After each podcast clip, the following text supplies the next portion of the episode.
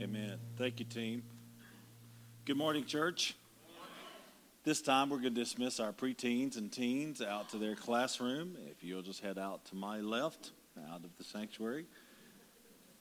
So, this morning we're continuing our series, Behold the Lamb, talking about the Lamb of God. Last week uh, we talked about the messianic prophecies the fact that the Lamb was foretold. Today we'll be talking about the Lamb is born. Uh, next week we'll be talking about the Lamb of God, the ministry of Jesus. And then on December 24th, Christmas Eve, we will be talking about the Lamb returns, the return of the Lamb one day, as written down in the book of Revelation. But we're talking about the Lamb is born. If you remember, we're going through also, we're tying it to the four themes of Advent and last week was hope, and this week is peace. And Jesus is known as the Prince of Peace.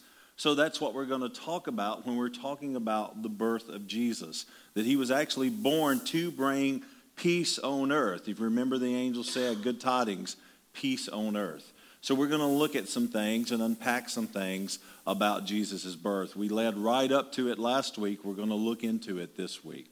So he wasn't only born, but he fulfilled that ancient prophecy. Remember being born of a virgin and being born in the specific town of Bethlehem. We need to know, number one, that the Messiah will end up in Egypt. There was an Egyptian flight. Actually, Joseph and Mary had to get out of town fast. The prophecy says, When Israel was a child, I loved him, and out of Egypt I call my son. Hosea 11 1. And as we know, this was fulfilled in Matthew 2 14 and 15. So he, Joseph, got up, took the child and his mother during the night, and left for Egypt, where he stayed until the death of Herod. Herod had put out the edict to kill all of the males two and under because he had heard there was a king that was to be born, and he didn't want a threat to the throne. So he decided to kill all the two and under. If that sounds familiar to you, Bible students, remember what Pharaoh did. And Moses escaped in his early days. So did Jesus. And so was fulfilled what the Lord has said through the prophet out of Egypt. They quote the Hosea verse I have called my son. Number two, a really important thing is Christ's ministry. The fact that Christ was born, his ministry will destroy the devil's work. The prophecy says, And I will put enmity between you and the woman, and between your offspring and hers. He will crush your head, and you will strike his heel. Many scholars says this is referring to Jesus' final act on the cross, where the enemy actually got a blow in, if you will, on Jesus and got him on the cross. He crushed his heel. But as believers, we know what happened three days later. Out of the grave, the king arose to reign forever. That's Genesis 3.15.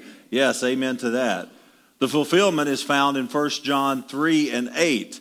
The one who does what is sinful is of the devil because the devil has been sinning from the beginning. We know that, right? From the story of Genesis. He's the one that brought sin into the world.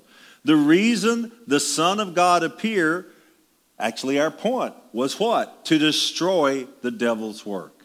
See, God had a plan also from the beginning. From the beginning, in the person of Jesus, God knew that he would have to one day take out sin from a fallen world. And he looked down through history. I've heard it portrayed this. He looked down through history, and there was no human man able to bear that burden. There was no man or woman able to live a sinless life. So Jesus came in the person of us, wearing flesh, lived a completely sinless life, paid the cost on the cross for you and me, and once and all took sin out so that everyone who believes on his name, everyone who confesses his name and follows him can have life everlasting. And more importantly, can have the ability to destroy sin in their lives. As a pastor, sometimes I hear, well, I just can't get sin out of my life. Well, as long as we wear this flesh, we're going to have our stumbles. There's none of us. You know, that was a big wake up call for me because I don't know if you did when you got saved. You may have thought, like, well, now everything's good. I, I don't know about you, but when I got saved, the battle just started. The devil was after me more than ever because I belonged to him. And I fall and I struggle daily. But I have the grace of God. I have the blood of Christ covering me. I repent when I feel myself struggling. And I know that I have that avenue to Jesus. And I know that Jesus is life. Not anything I can do and all the good I try to do, but everything that Jesus did here on earth, living a sinless life, sanctifies me and gives me hope that God Almighty has destroyed the devil's work in my life. Number three, the Messiah would be a stone that causes people to stumble. Boy, that's the truth today, isn't it? Uh, have you ever noticed? I, have made examples before. Have you ever noticed when celebrities now sometimes, when they do talk about Jesus, how the news media quickly shifts them off the subject? They don't want to hear the name of Jesus. They want to hear about what God's done in your life. Mention, you want to end the interview? Talk about Jesus. And you may have that in your personal evangelism, trying to tell somebody about Jesus. You go down the Jesus Avenue and they're like, Well, did you see that game last night? Right? He's a stone that people stumble over, and he's been that way from the beginning. The prophecies found in Isaiah 8:14. He will be a holy place for both Israel and Judah, and he will be a stone that causes people to stumble, a rock that makes them fall. What did, what did Jesus say to Peter when he said, Who am I? And Peter said, You are the Christ, the Son of the living God. And what what Jesus say? Upon this what? Rock. I'll build my church. A lot of people think he's talking about Peter because Peter's name actually means stone. But he's saying the rock is that statement. You are the Christ. You are the Messiah. You are the Son of the living God. That's the foundation statement of faith. That's the rock that causes people to stumble. Do you believe that Jesus is the Son of the living God? And you either believe it or you don't. It's like my analogy. There's not kind of, you ladies have never been kind of pregnant. You're either pregnant or not. I use that analogy a lot, but you, are you're not kind of a Christian. Either you believe Jesus is who he says he is, or you don't. It's black and white. But he's that stone. The fulfillment is found in 1 Peter 2 7 and 8. Now, to you who believe, this stone is precious. But to you who do not believe, watch this, he goes back to the prophecy. The stone the builders rejected has become the cornerstone and a stone that causes people to stumble, a rock that makes them fall. They stumble because, I love that. Here's why. They stumble because they disobey the message which is also what they were destined for. They don't have ears to hear. Some people, you know, when Jesus sent his disciples out, he sent them out. He gave them strict instructions what to take. He told them the message to, to, to tell people. But he also said, if those people don't receive you, shake the dust off your feet and go on to a house that will. Some of you have been praying for people, maybe even in your own family, a long time. And I'm not saying quit praying, but I'm saying if you have all out resistance, maybe you need to move on to someone else. Someone who receive, receives the word. Jesus told the story of the four souls, the parable, the sower. And he said, There's only one soul. One in four souls would hear. And I always preach that. That's a 25% success ratio. It's a 75% against you that you're sowing seeds. But our job, hear me, church, our job is to sow seeds to tell people about our Christ, to tell people about the Lamb of God who was born, who fulfilled prophecy, who had a ministry, and who will come again. That's our message. That's what we should be doing. Listen at this passage from Isaiah, Isaiah 9, 6, and 7. We know it, we read it along uh, many times during the season. For to us a child is born, to us a son is given, and the government will be on his shoulders and he will be called Wonderful Counselor, Mighty God, Everlasting Father, Prince of Peace. Of the greatness of his government and peace, there will be no end. He will reign on David's throne and over his kingdom, establishing and upholding it with justice and righteousness from that time on and forever. The zeal of the Lord Almighty will accomplish this. That's who Jesus is. He is that Prince of Peace. So let's talk about peace. Let's talk about the peace of Christ. Here's some spiritual applications, some tools, and some reminders for us. Number one, the peace of God came in the person of Jesus Christ. That's how God sent peace into the world. Isaiah 53 5 says, But he was pierced for our transgressions, he was crushed for our iniquities. That's sin. The punishment that brought us, what, church? Peace. Aren't you glad you didn't have to take that walk to the cross? If you've seen the passion of the Christ, aren't you glad you didn't take the beating that Jesus took? I am. I wouldn't have withstood it. I'll just tell you, I'm a big guy. I couldn't take that. The punishment that brought us peace was on him. Somebody say amen to this. And by his wounds or by his stripes, we are healed.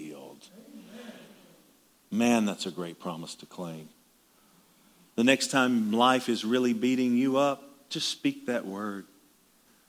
Jesus, I'm really getting whipped, but not the extent of you. By your stripes, I'm healed. You took the punishment on yourself that I truly deserved.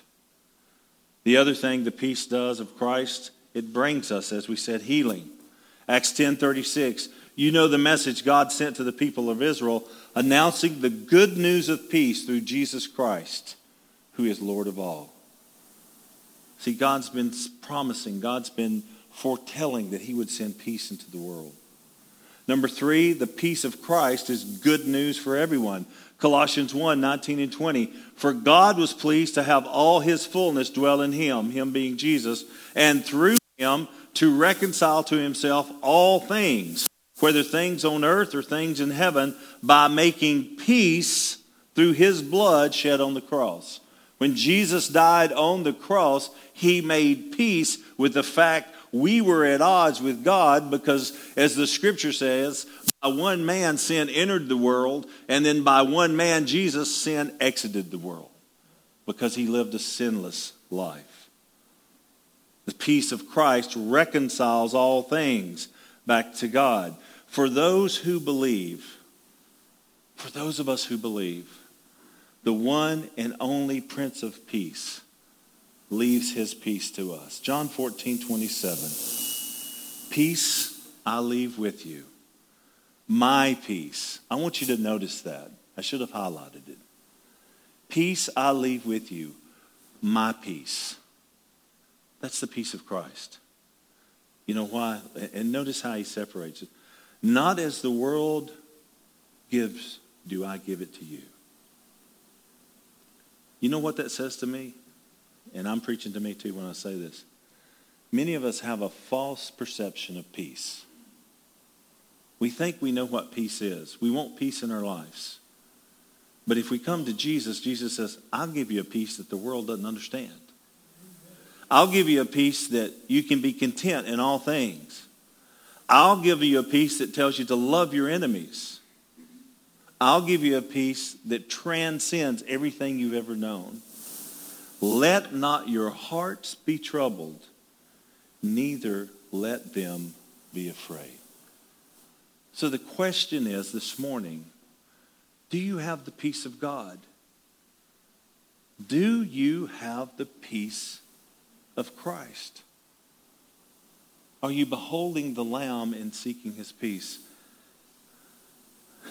I'm just going to be real honest. I want more peace in my life. Personally, I want peace in my family. I want peace in this church. There's times there's not peace in this church. I know that's hard to believe. There's times there's not peace in every church.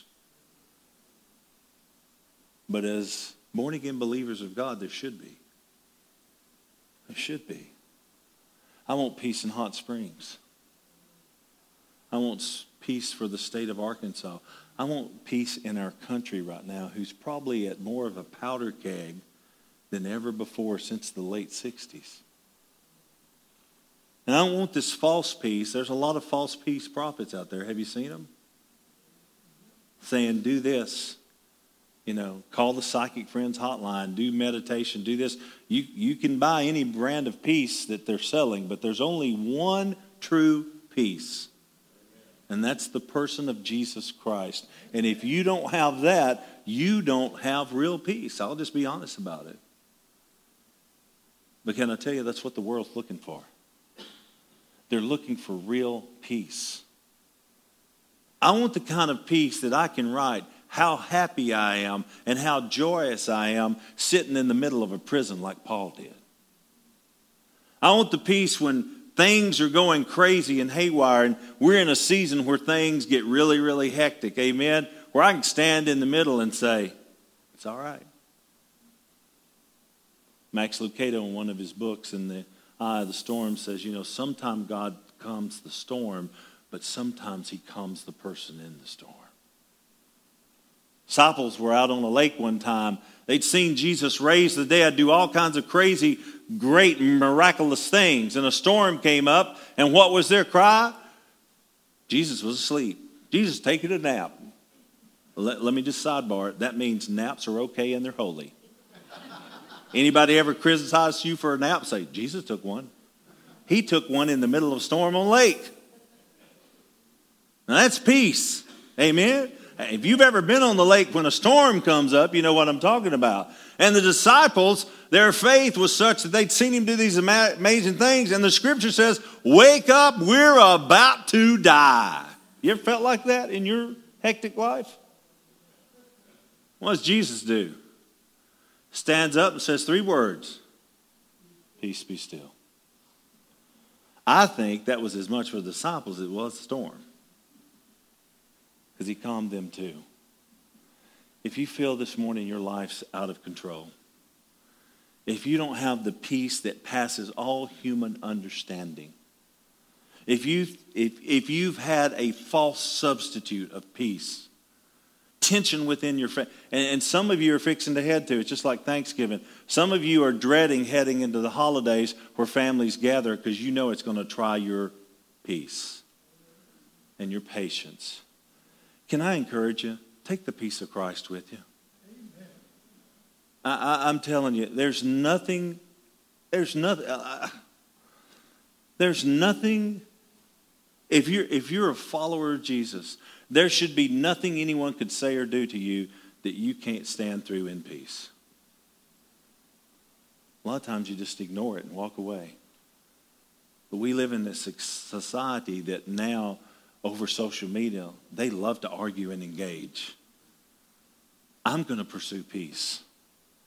I need more peace in my life because I'm tired. I'll just share that too, guys. Uh, looking at this world, uh, here lately, I've prayed, Come Lord Jesus, probably more than I've ever prayed it. Because uh, we live in perilous times, treacherous times. I think a few weeks ago quoted the verse, the days are evil. Make the most of every opportunity, for the days are evil. We're living in evil days, and I need all the peace of Jesus Christ I can give. And since God sent him to bring peace, I think it's my great privilege and opportunity to let his peace be on me. Because you know what else I've noticed? If you walk into a place with the peace of Christ, you can defuse the situation. People see it. it's almost like, I don't know if you follow, you know, I'm a sports guy. You follow Deion Sanders making the move to Colorado, and he's got a lot of criticism on it. De- Deion's always going to talk about Deion. We know that, right? But I saw him in an interview, and he comes up with some great lines. And he said, I walk in a room and people say, What's that smell? And I say, I'm not wearing any cologne. That's confidence. Can I tell you, as a child of God, you ought to walk in the room, you don't need any cologne. That ought to be the peace of Christ. When you step into anywhere, there's any darkness, you ought to drive it out. There's any demons around, they ought to say, well, oop, wait, wait a minute. Woman of God just stepped in the room. Man of God just got on the scene. That's what we ought to carry with us as we're out being witnesses to a lost, dying world. So this morning, do you know the peace of Jesus Christ? Have you received it? Have you embraced it? Are you living it out in your heart of hearts? If not, we'd love to pray for you. Maybe you need to make that confession, that rock confession. Jesus, you are the Son of the living God, the Messiah, the Christ. And claim that confession and be baptized in, baptized in Him and then start a new walk of life. We can assist you in that too. I'm going to pray for peace for each one of us. I'm going to pray for peace for Creekside. I'm going to pray for peace for our world today. I want you to do this. If you're at unrest with somebody this morning, I want you to pray for peace. But I want you to be the peace dealer. we got all kinds of dealers. We ought, to be de- we ought to be dealing in hope. We ought to be hope dealers. We ought to be love dealers. We ought to be peace dealers. We ought to be grace dealers. Let's pray together. Father in heaven, thank you for the fulfillment of your word. Everything you've ever told, everything you've ever foretold or prophesied, you bring to fruition. You bring to come to reality. And God, you said you would rectify and one day reconcile the situation of sin in mankind, and you sent your own son only Son, Jesus, and you sent him with peace on his shoulders to be the Prince of Peace, to bring peace. Peace, as he said before he left, I'm going to give you something the world can never give you. The world can make you think you're fat and happy and restful, but when you come to know me, you have the peace of Christ that passes all understanding. People will be confounded at your abilities to stay calm in the middle of these situations. That's the peace we want. I pray for peace for everyone under the sound of my voice, for all of our online community. I pray for peace among this body of believers called Creekside Community Church. I pray for peace to reign out through all the churches in Hot Springs. I pray for peace to be infectious and spread across the land, that people drop their argumentative sides, Father, and they drop the hatred and they drop being stirred up by false means. And I pray peace would reign. Because we do have the promise that one day, Father, if we don't make it in however many days humankind has left, if we don't get to a place of great peace here on earth, we know one day the sky will split and the king will descend and he will issue in a kingdom of peace, a time of peace that will reign forever. What a glorious thought. But God, help us to take peace to our neighbors. Help us to take peace to our family members. Help us take peace into the workplace and diffuse situations by being, by being peacemakers. Blessed are the peacemakers. That's what you said, Jesus. Let us be a people of peace as we walk in your will. We pray this prayer in Jesus' name. Amen.